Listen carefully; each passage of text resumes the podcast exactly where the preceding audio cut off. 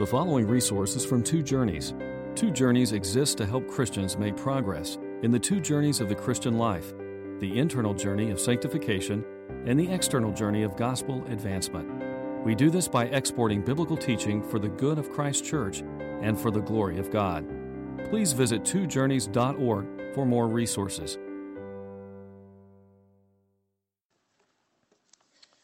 One of the hardest aspects of our faith our Christian faith is the invisibility of God. The God of the Bible is described as a majestic, radiant being who dwells in unapproachable light. His glory fills the heavenly realms with such overpowering radiance that the holiest angels have to cover their faces even to be in his presence. This awesome creator God, this awesome ruler God, he is the source of everything in existence, and He rules over all things actively. It is by His power that every atom in the universe holds together and, and keeps from flying apart. It is by God's power that the very being of all creation in the world has come. Such a majestic God is also the source of all beauty. The saints and angels are array, arrayed in concentric circles, it seems, in, in the heavenly realms around God, constantly celebrating his beauty and his omnipotence. And, and they're doing this with incessant praise. They never stop saying, Holy, holy, holy is the Lord, who was and who is and who is to come, the Almighty. But this radiant, beautiful, powerful God is invisible. And that's hard for us. 1 Timothy 1:17 says, "Now to the King, eternal, immortal, invisible, the only God be honor and glory forever and ever. Amen." John 1:18, "No man has seen God at any time." 1 Timothy 6:16 says God who alone is immortal, who lives in unapproachable light, whom no one ever has seen or can see. To him be honor and might forever. Amen our eyesight, our physical eyesight, is the source of much of what we know about the universe. And by our eyesight, light floods into our minds in various colors and shapes and teaches us what the physical world around us is like. We get so much information from our eyesight. Jesus said in Matthew 6:22, "The eye is the lamp of the body." If your eyes are good, your whole body will be full of light, but if your eyes are bad, your whole, whole body will be full of darkness. Now, in C.S. Lewis's classic, Till We Have Faces, one of the characters named Psyche, the Greek word for soul, talks about the strong feelings of desire. Quote, It was when I was happiest that I longed the most. Do you remember the color and the smell and looking across at the gray mountain in the distance? And because it was so beautiful, it set me to longing, always longing. Somewhere else, there must be more of it. Everything seemed to be saying, Psyche, come. But I couldn't, not yet, come. I felt like a bird in a cage when all the other birds of its kind are flying home. The sweetest thing in all my life has been the longing to reach that mountain, to find the place where all the beauty comes from. Do you think it meant nothing, all this longing, the longing for home? For now death feels not like going, but going home. End quote. It's beautiful, isn't it? There's a source of all this beauty, and we want to go there. We want to see it. We want to see God. But this hidden God, we have to see now only by faith. This hidden God, this invisible God, is the source of all this beauty, all the life, all the creativity, all the love and peace and joy that's ever to be found in the universe. God is the source of it all. To be able to see Him would be the perfection of sight itself, but we cannot.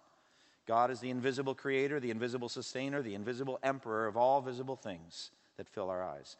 But none of this is an accident. This longing to see what we cannot see there is a spiritual realm around us. We talked about it last week. Remember in Isaiah 64 1. Oh, that you would rend the heavens and come down. Rend means to rip, to tear. Make a tear in the heavens and come down. We talked about it in terms of the baptism of Jesus. Remember when Jesus came up out of the water, the heavens were torn open in Mark's gospel, and the Holy Spirit descended.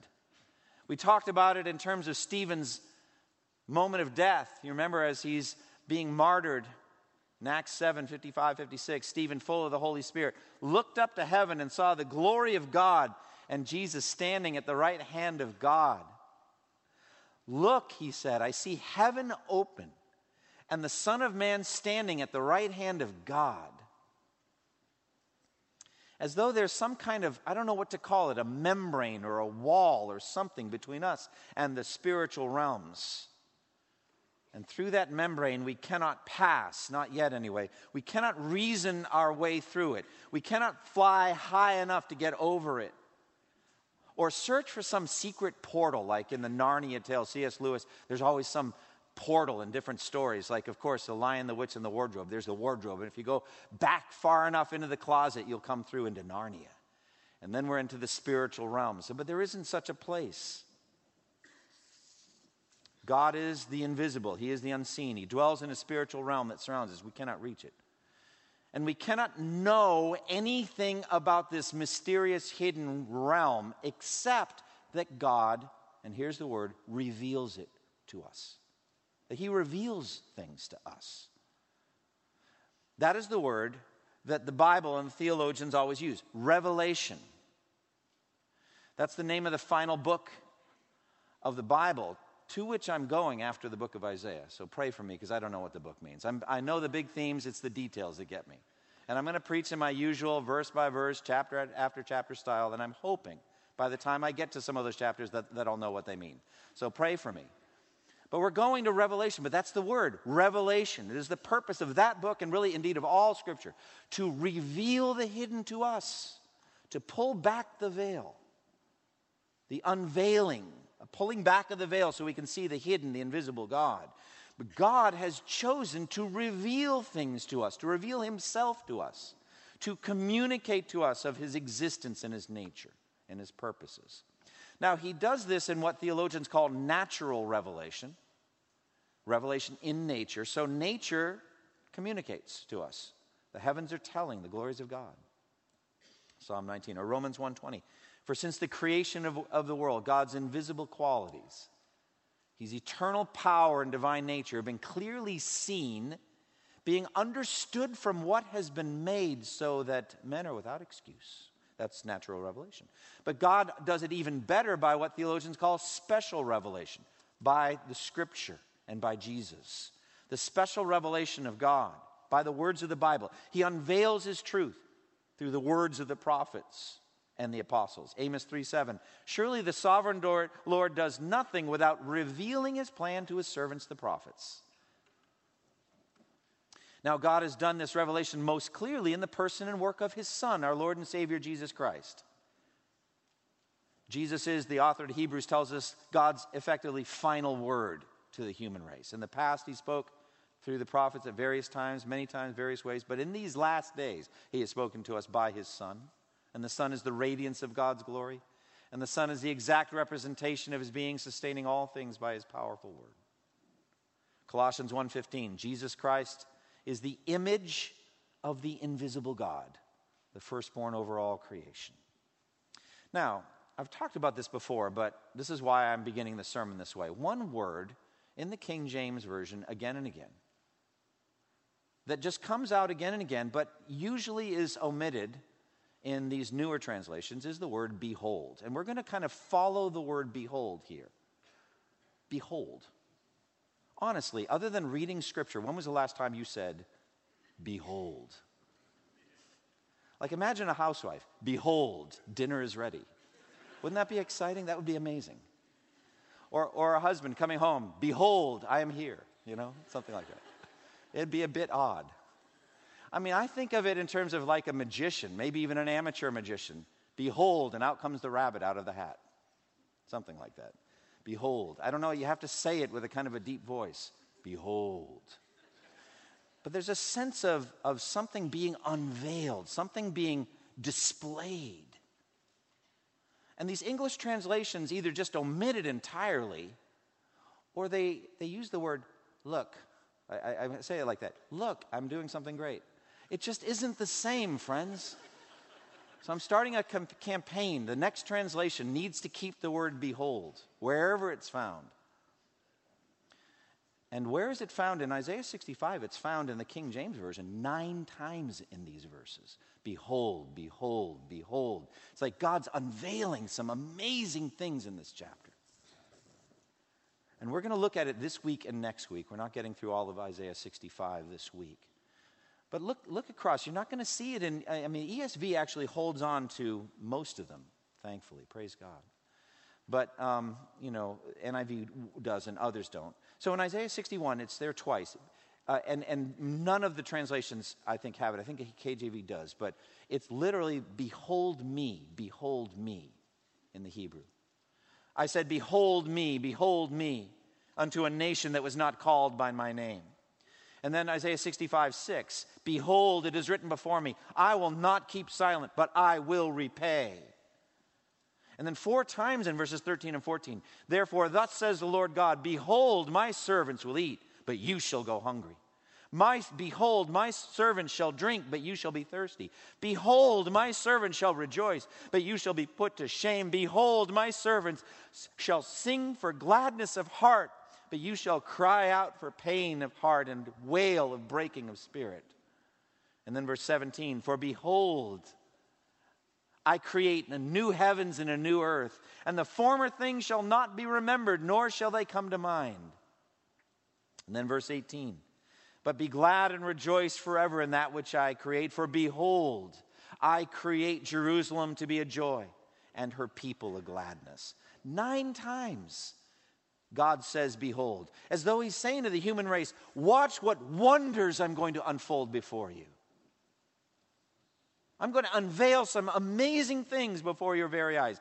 Things you have not known. You wouldn't have any other way of knowing except that I'm communicating them to you. Watch, O oh, human race, watch and be amazed at this. Look on with wonder at what I will display to you. So I'm going to organize this sermon and an entryway into next week's sermon, God willing, by the, these words, behold. So, first, behold me God saying, Behold me, as he reveals his saving grace to the Gentiles.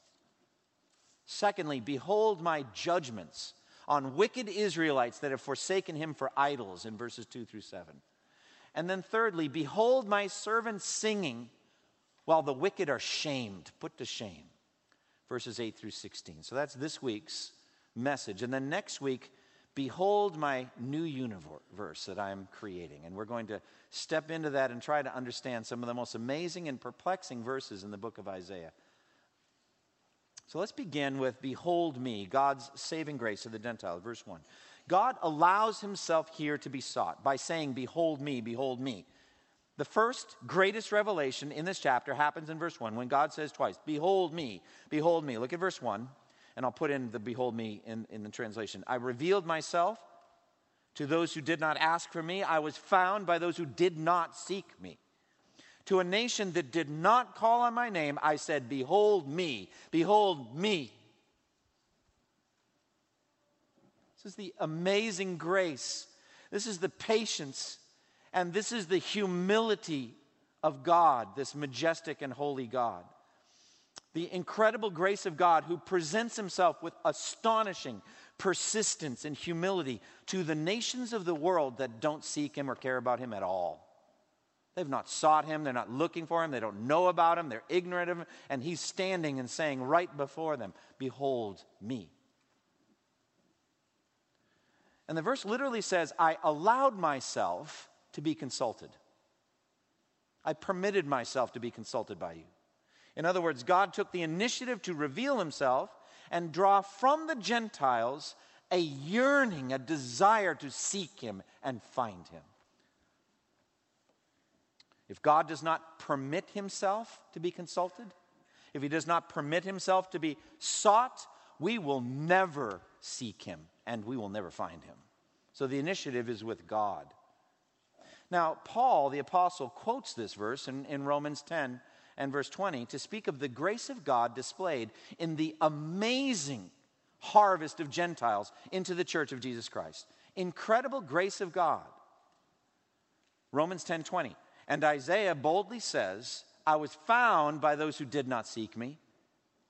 I revealed myself to those who did not ask for me. He's talking there about Gentiles converted to a Jewish Messiah, becoming grafted into a Jewish olive tree, becoming honorary adopted sons and daughters of Abraham. They didn't know anything about these things. And, and Paul's talking about this incredible Gentile harvest that's been going on now for 20 centuries. And we're part of it. So these Gentiles, they were not seeking the true God at all. They were pursuing their idols with darkened minds. Their idolatrous worship services were exceedingly corrupt and lustful and debauched, involving temple prostitutes and drunkenness and gluttonous revelries. God's humble persistence in revealing himself to the Gentiles is stunning. For the text says literally, Behold me, behold me. And I think he does that in the preaching of the gospel of Christ. God in Christ persistently stands before the audience. And as the gospel is being preached by missionaries, by evangelists, God in Christ, through that evangelist preaching, is standing before people and saying, Behold me, here I am in Christ, ready to save you ready to be the focus of your entire existence, ready to be your king, your savior, everything. All you have to do is seek me, and you will surely find me. So, he is sought now by Gentiles who were not seeking him before. They did not seek for him, they were not looking for him in their villages, in their compounds, in their cities around the world in these unreached people groups around the world. They were not seeking the god of abraham isaac and jacob. They were not seeking the true creator god. Not at all. Romans 3.11 says there is no one who understands no one who seeks god. None of them were. But god revealed himself to them and by his sovereign spirit drew them and the first they knew about it was a growing hunger and thirst inside to know this god they wanted to know him where did that come from god gave it to them as a gift And they found him through Christ. This is amazing grace. This is amazing persistence, amazing humility to the Gentiles, to people all over the world. So, the centerpiece of the gospel is God. I mean, honestly, God is the gospel. Behold me, God saying that to us who were previously in the darkness, now in the light. That's salvation. God unveiling himself in Christ to us. And God does the seeking first.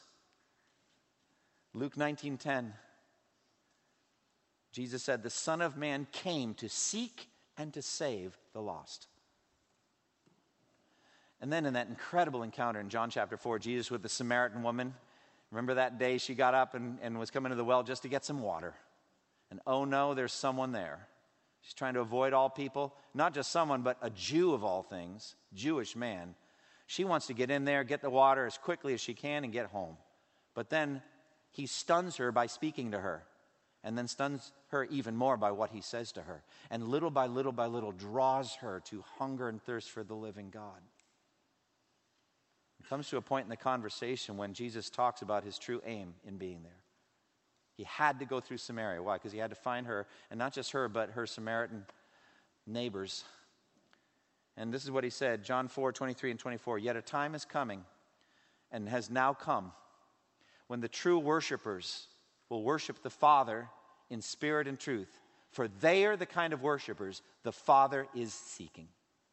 He is seeking them all over the world through evangelism and missions. He's seeking people and through the gospel, standing before them saying, Behold me, behold me, come and worship me. And so we seek God and we do for the rest of our lives, hungry and thirsty to know Him better. To know, like Philippians 3, Paul says, I want to know Christ. There's a hunger and a thirst, and I hope that's what drew you to worship today. You wanted to come and worship this living God. Well, that seeking and yearning, that was first in the heart of God, your Heavenly Father. And because He yearned for you, now you're yearning for Him. Because He sought you, now you are seeking Him. Because He loved you, now you love Him. We love because He first loved us. So just stop. If I could just stop and apply this right here, we're going to do some application right in the middle of the sermon.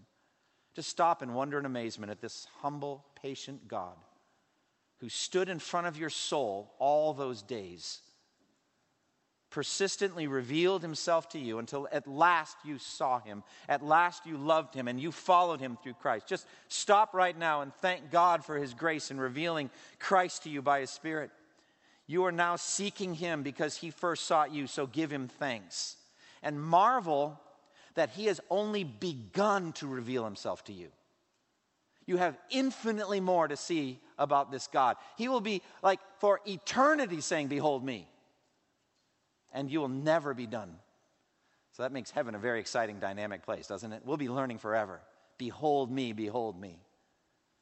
Now, in Isaiah 65, God turns with, I think, great sadness to address the rebellious Israelites and to convict them of their persistent wickedness in rejecting this God and instead pursuing idols.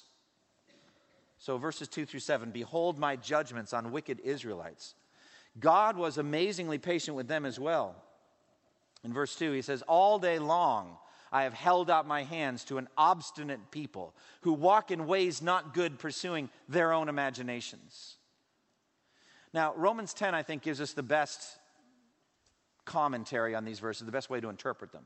Apostle Paul tells us how to interpret verse 1 and verse 2 of Isaiah 65. Paul applies verse 1 to the Gentiles and their amazing harvest into the church. But then he turns and, and um, contrast the receptivity of the Gentiles to the hardness of the Jews and their just consistent rejection, not universal, but almost universal rejection of Christ as their Messiah. And he's addressing that, and he uses verse 2 and applies it to Israel in Romans 10 21. He says this All day long, concerning Israel, he says, All day long I have held out my hands to a stubborn or a disobedient and defiant people stiff necked people with uncircumcised hearts and ears. Again, in this, though, we see the remarkable patience and humility of God with Israel. For generations, through the prophets, through these messengers, God had stood before stubborn Israel like the father of the prodigal son, waiting at the end of the driveway for the son to come home, yearning with his arms spread out, wanting the prodigal to come home. And yet they were stiff necked, they refused, they were hard hearted, they wouldn't yield. They walked in evil ways. They pursued pagan religions of their own imaginations, not part of God's revelation. And yet, God con- continues to persistently hold out his hands to them, reach out to them. But they refused. So, what is the nature of this idolatry? Look at verses 2 through 7. These are evil pagan religions that had polluted Israel for centuries. They had consistently sinned right in God's face, defiantly embracing Canaanite rituals, pagan rituals, godless rituals. Look at verse 3 and 4. A people who continually provoke me to my very face, offering sacrifices in gardens and burning incense on altars of brick, who sit among the graves and spend their nights keeping secret vigils, who eat the flesh of pigs, and whose pots hold broths of unclean meat. So, this is a paganism, a ritual you know, dark, occultic religion that includes repulsive practices such as necromancy and eating pig meat and other defiled meats in defiance of God's holy laws. So they're spending their nights among the graves, summoning the dead in some weird way. And they're chewing and swallowing pig meat in direct defiance of the dietary regulations that God had given them in the laws of Moses. They eat the flesh of pigs and whose pots hold broths of unclean meat. And their hearts are actually weirdly made proud by these bizarre rituals. They're actually proud of them. It's like one of those like those secret occultic religions where it's like higher and higher circles of knowledge. And as you went further and further into these deep secrets of Satan, you got more and more sacred in some weird occultic way. And so in verse 5, they say, Keep away don't come near me, for I am too sacred for you. In the KJV, this is one of the more famous translations. KJV says, Come not near to me, for I am holier than thou. Ever heard that expression? Holier than thou. That's coming right from this verse. But it's a weird context. It's talking about Jews who are doing pagan rituals and think it's making them holy. How weird is that? So they rejected God's definition of holiness, choosing instead one from paganism, and their attitudes and actions were utterly repulsive and provocative to God. Verse 5 Such people are smoke in my nostrils, a fire that keeps burning all day. It's a powerful image. Have you ever gone camping and you make a, a, a fire, a campfire, and the wood that's available isn't the greatest? It's a little green, maybe pine, a lot of sap in it and it's a windy day, and you get this, the fire going, but it does not matter where you stand. The wind's going to find you, the smoke. You know what I'm talking about? You, you keep adjusting your chair. You try all 360 points of the compass. And no matter where you put it, the smoke stings your eyes. I, you know, I can feel it right now. I mean, I had it recently. It's like, it's, man, it's awful. It's obnoxious. Or another story. This is my wife and I were missionaries in Japan, and we had a neighbor, older man, who used to burn his garbage regularly. And it did not seem to matter what the prevailing wind was, it always found our living room. It just came right in, and it had a very distinctive, acrid, nasty odor, the burning garbage. And so God is saying, these people who are living like this are smoke in my eyes and in my nostrils. They're incredibly provocative and irritating to me. Fire that keeps burning all day. Now, it's for this reason we just need to marvel at God's patience with, uh, with the reprobate, God's patience with wicked people who will not repent. Romans 9:22 says, God bore with great patience the objects of his wrath, prepared for destruction. He puts up with a lot. I mean, they're stinging his eyes every day by the way they're living their lives, and he puts up with a lot. And so, but at some point, God's patience runs out. At some point, the patience is going to stop. Verse 6 and 7 Behold my judgments. God will not wait forever. At some point, the day of judgment will come. Behold, it stands written before me. I will not keep silent, but I will pay back in full. I will pay it back into their laps. Verse 7 Both your sins and the sins of your fathers, says the Lord, because they burned sacrifices on the mountains and defied me on the hills, I will measure into their laps the full payment of their former deeds. God is a careful rep- record keeper. Romans 2 says that these people do not realize that day after day, by their stubborn unrepentance, they're storing a wrath against their, themselves for the day of God's wrath when his righteous judgments will be revealed. That's what he says here. God had been silent and they misconstrued the silence. They didn't understand what it meant. They said, oh, there's no God, or he's not holy, or he doesn't care, or they, they, they feel justified in their actions because God doesn't seem to do anything ever. But finally, the day is coming. Behold, that's the behold here. Behold, the day is coming when the wrath of God will most certainly come. And he says, It stands written before me that this is, he uses this language. Behold, it stands written. Reminds me of that famous phrase from the, the movie Ten Commandments. You remember Ten Commandments and Pharaoh's there, Yul Brynner. And he would make some pronouncement, and then he would say, I'm not going to do his accent, but he would say, So let it be written, so let it be done. Remember that? If not, see the movie, you'll see what I'm talking about. So this potentate makes a statement, and there's these court stenographers that are around ready to take every word from the king because that's law when the king says it. Well, that's what the king of the universe is saying. It stands written before me. There's going to be a judgment day.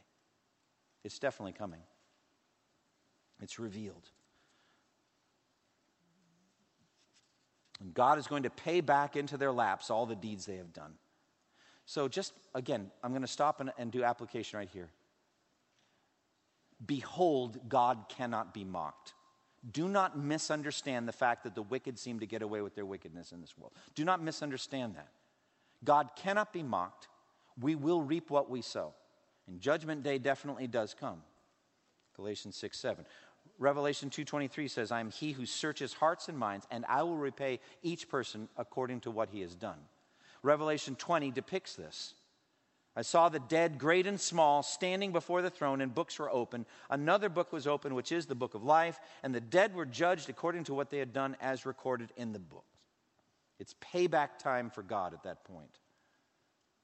And the only possible salvation there is from this meticulous, holy, just, record keeping God is the cross of Jesus Christ.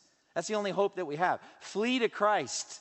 Flee to Christ now while there's time. That's our message to, the, to Durham. That's our message to this community, to people, workplaces. Tomorrow, they're under the wrath of God if they're not Christians. Urge them to flee to Christ. Behold, my judgments are coming. It's our job to make that clear. All over the world, people are involved in wicked, idolatrous worship systems. Stone Age animistic tribes in the jungles of Papua New Guinea still offer human sacrifices to the gods, to the spirits of the jungle, and to the elemental demonic forces of the universe. It's still going on now. Hundreds of millions of Hindus follow empty demonic rituals that are offensive to God and damning to their souls. David Platt, who's president of the International Mission Board of the Southern Baptist Convention, writes about this in his book Counterculture the horror that came over his soul watching a Hindu ritual. This is David Platt. He said, I stood at the Bagmati River in South Asia where every day funerals are held and bodies are burned.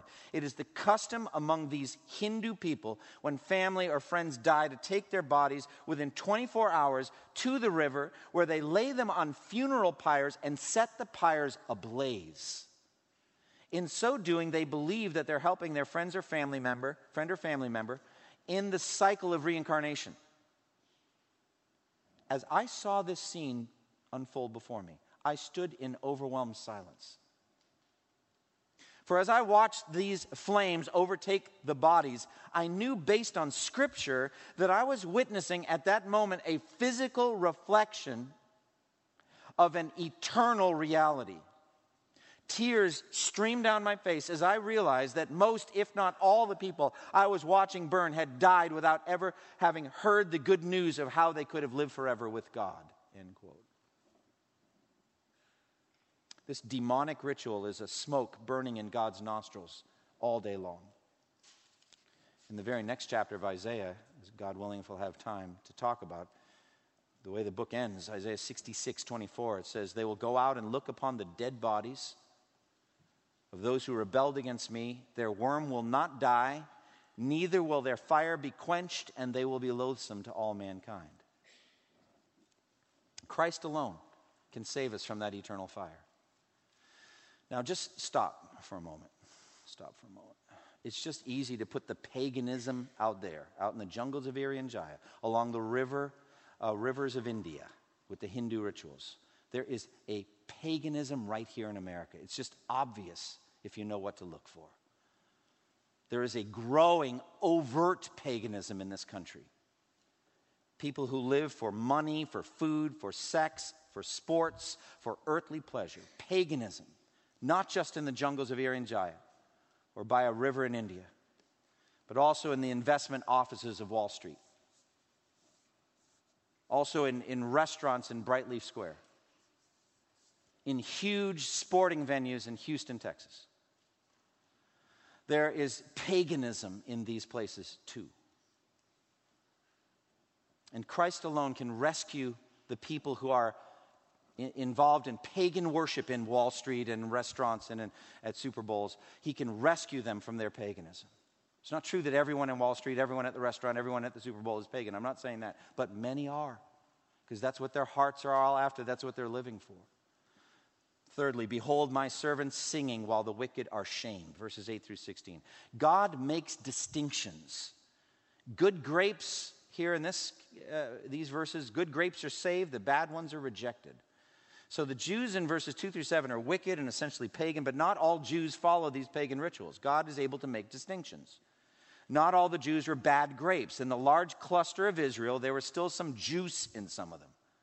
God found a righteous remnant among Uh, all this paganism. Look at verse 8.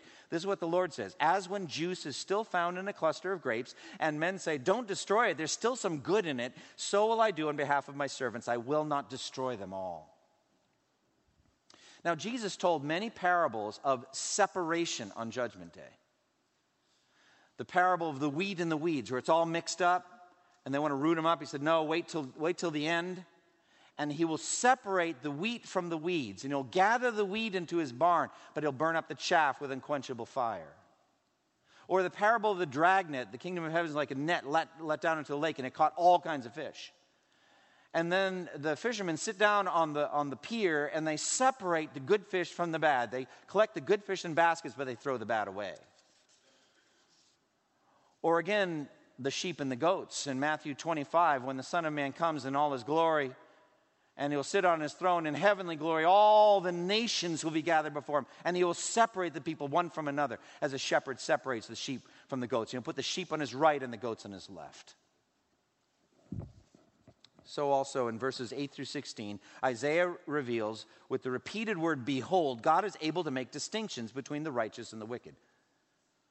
Look at verse 9 and 10. He says, I will bring forth descendants from Jacob and from Judah, those who will possess my mountains. My chosen people will inherit them, and there will my servants live. Sharon, verse 10, will become a pasture for flocks, and the valley of Achor, a resting place for herds for my people who seek me. So, for the remnant, the, the genuine believing Jews in this, and that extends then to the elect around the world, I think, God promises to produce descendants who will inherit the mountains of Judah and dwell there richly blessed. The promised land from Sharon in the west to Achor in the east will be fertile, a rich pasture land for their flocks to graze in and lie down in peace. These are old covenant images of blessing in that way. But given that Paul applies this chapter to Gentiles coming to faith in Christ, I think it's reasonable for us to look on them first as the spiritual blessings of coming to faith in Christ, the richness of the life we have in Christ, and then even better, the literal physical blessings we will have in the new heavens and the new earth. And maybe the millennium. We'll talk about that next week. That'll be exciting. That's like two sermons in one. I have no idea how I'm going to preach the rest of this chapter in one sermon, but I'm going to try next week. We're going to try to walk through the idea of the millennium and try to come to some some unity and understanding in that. But in any case, whether you believe in a literal millennium or you, you believe in the new heavens and new earth, there are rich blessings that are coming, even physical. The righteous will inherit the earth along with all of the descendants of Abraham. In Romans 4:13 it says Abraham and his offspring received the promise that he would be heir of the world. The meek will inherit the earth. However, there will come judgment and wrath on the bad grapes in this image, the bad grapes. Verse 11 and 12. But for you who forsake the Lord and forget my holy mountain, who spread a table for fortune and fill bowls of mixed wine for destiny, I will destine you for the sword, and you will all bend down for the slaughter. For I called, but you did not answer. I spoke, but you did not listen. You did evil in my sight and chose what displeases me. These people turned their backs on God and his rich blessings. They forsook the Lord. It was not an accident, it was a willful choice. They embraced fate and destiny and lady luck. It's kind of the way we would talk about it. Do you realize that Americans will bet, if past habits go, Americans will bet $4.7 billion on the Super Bowl, or have already bet? Almost $5 billion trusting in luck and fortune to make some money. Now, in this text, these people who forsook the Lord and turned their backs on that and, and embraced, uh, spread a table for fortune, and they're having a feast at, of paganism, basically. God has destined them for slaughter. He tried again and again to call out to them, but they refused to listen. And so that we have blessings and curses. And here we have again and again through this word, behold, Look, re, re, see this revealed. Behold, how much blessing the righteous are going to receive and how the wicked will be excluded. And what's really striking here is God is telling it to the wicked who are excluded. Behold, my servants will have this blessing, but you, excluded ones, will not. And it just seems very striking, that language here. Look at verses 13 and 14. Therefore, Thus says the Lord God Behold, my servant shall eat, but you will go hungry. Behold, my servant shall drink, but you shall be thirsty. Behold, my servant shall rejoice, but you shall be put to shame. Verse 14 Behold, my servant shall, shall sing for gladness of heart, but you shall cry out for pain of heart and wail for breaking of spirit. Now, this idea of feasting in the kingdom of heaven is regularly described. And what God is doing here through the prophet Isaiah is saying there is going to be a feast, and you are going to miss it. Now, here's the thing For God to tell us this ahead of time is incredible grace, if you see it properly. There should be a longing in the heart of outsiders right now say, I don't want to be excluded. I don't want to miss out on the richest, most bountiful feast there could ever be in all of his. I don't want to miss it. I don't want to stay an outsider. I want to come in. I want to be invited into the feast, and I want to sit down at table with Abraham, Isaac, and Jacob in, in, in the kingdom of heaven. And I want to feast with Jesus. I don't want to be an outsider. But then on Judgment Day, he's going to say this, and he has no hesitation to make people feel regrets at that point. My servants will eat, but you will go hungry. My servants will drink, and you will be thirsty. You're on the outside. And they will live in torment and especially pain of heart and breaking of spirit. I've thought about that. There will be bitter regrets in hell. People will remember their lives. They'll remember things about it. They'll remember that they had good things while they lived. They'll remember, I think, especially the times they heard the gospel and didn't respond. And they'll regret it. They're outsiders. Verse 15 You shall leave your name to my chosen for a curse, and the Lord God will put you to death. But his servants he will call by another name. You know what that means? I really believe, and others struggle with this, but I believe the redeemed will know exactly what's happening to the reprobates in hell. They'll know their names, they'll know what's happening.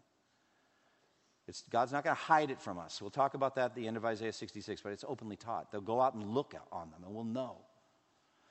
And we will vindicate the justice of God and all that. God's not embarrassed about this. He's told us ahead of time what He's going to do. This is the time of grace. This is the time when the door is open. Come in. By the way, just a little application on, on the Lord's Supper. When we have the Lord's Supper, I do something as a pastor called fencing the table. And what I say, if you're not a believer in Jesus Christ, do not partake. I want them to know they're outsiders. I'm not trying to be mean. But I'm just saying there is no feasting apart from faith in Christ. I want them to know that. You know what? I've said this before. I want you to celebrate the next time we do Lord's Supper. Come to faith in Christ, get baptized, come and join. I mean, yeah. But the Lord here wants the outsiders to know they are outsiders and what's going to happen.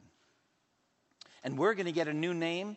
It says in Revelation 2:17, a transformed nature, and we will be radically different. Verse 16, so that he who blesses himself in the land shall bless himself by the God of truth, and he who takes an oath in the land shall swear by the God of truth, because the former troubles are forgotten and hidden from from my eyes. So we'll be done with all of our false oaths, done with all of our paganism. We have been transformed. We have a new name, we have a new nature, and we're going to celebrate the grace of God forever in heaven. That's what's coming. And the former sorrows will be gone forever. All sorrow and sadness will flee away forever. And death and mourning and crying and pain will be gone, and we'll be there forever. Now, verse 17 through 25 Behold, for behold, for behold, I will create a new heavens and new earth next week. We'll talk about that. I hope you see now why I did this in two weeks. There's just no way we could get through the, all of this in one week. Let me do a little more application, we'll be done. This passage, I believe, gives a clear warning to the outsiders to flee to Christ now while there's time. So if you know yourself this morning to be an outsider, you know that you're not a Christian, I'm, I'm pleading with you flee to Christ now while there's time. Come to Christ. Jesus is God's Son. He died on the cross as an atoning sacrifice for all of our paganism and our idolatry and wickedness. And He took all of that wickedness on Himself and died under the wrath of God to give us a perfect righteousness by faith alone. Come to Christ. For you Christians, thank God for His persistence in saving you. He never gave up on you, and He never will. He's going to stand in front of you and say, Behold me, behold me forever. And just praise God for that.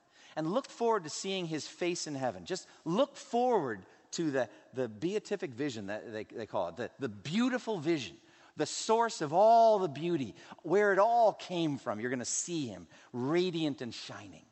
God in Christ, the source of all beauty. Revelation 22, 3 and 4 says, No longer will there be any curse. The throne of God and of the Lamb will be in the city, and his servants will serve him, and they will see his face. They will see his face, and his name will be on their foreheads. Fourth, be sober minded about the future of the wicked. Take this seriously. I'm speaking to Christians. Look at these things. Understand the smoke of their torment rises forever and ever. Weep over it. Be broken over it, like David Platt was. And let it motivate you toward evangelism. Let it motivate you toward missions. Don't harden your heart toward lost people in your, in your uh, school, your classes, your dorm, your, your workplace, your neighborhood. Don't harden your heart. Open up. Be willing to take some abuse from them as you might lead some of them to Christ. And then next week, we're going to talk about the rest of the chapter and the beauties of the coming world as God will create it. Close with me in prayer. Father, we thank you for these incredible verses, the, just the scope, the greatness of Isaiah, the book of Isaiah, the visions that are in it are so far beyond our ability to even talk about and comprehend. Now, you are a majestic God, and we want to know you. And Lord, I thank you for your grace in giving us Christ. I thank you for your grace in saving us. Oh Lord, we yearn to be instruments in your hand to redeem those that are as yet outsiders and invite them to come in while there's time. And God, help us to be persevering in that ministry and help us to be persevering in our thankful worship. For you are the God who called us when we were outsiders in to worship and feast with you. In Jesus' name, amen. Thank you for listening to this resource from twojourneys.org. Feel free to use and share this content to spread the knowledge of God and build His kingdom. Only we ask that you do so for non commercial purposes and in accordance with the copyright policy found at twojourneys.org. Two Journeys exists to help Christians make progress in the two journeys of the Christian life the internal journey of sanctification and the external journey of gospel advancement. We do this by exporting biblical teaching for the good of Christ's church and for the glory of God.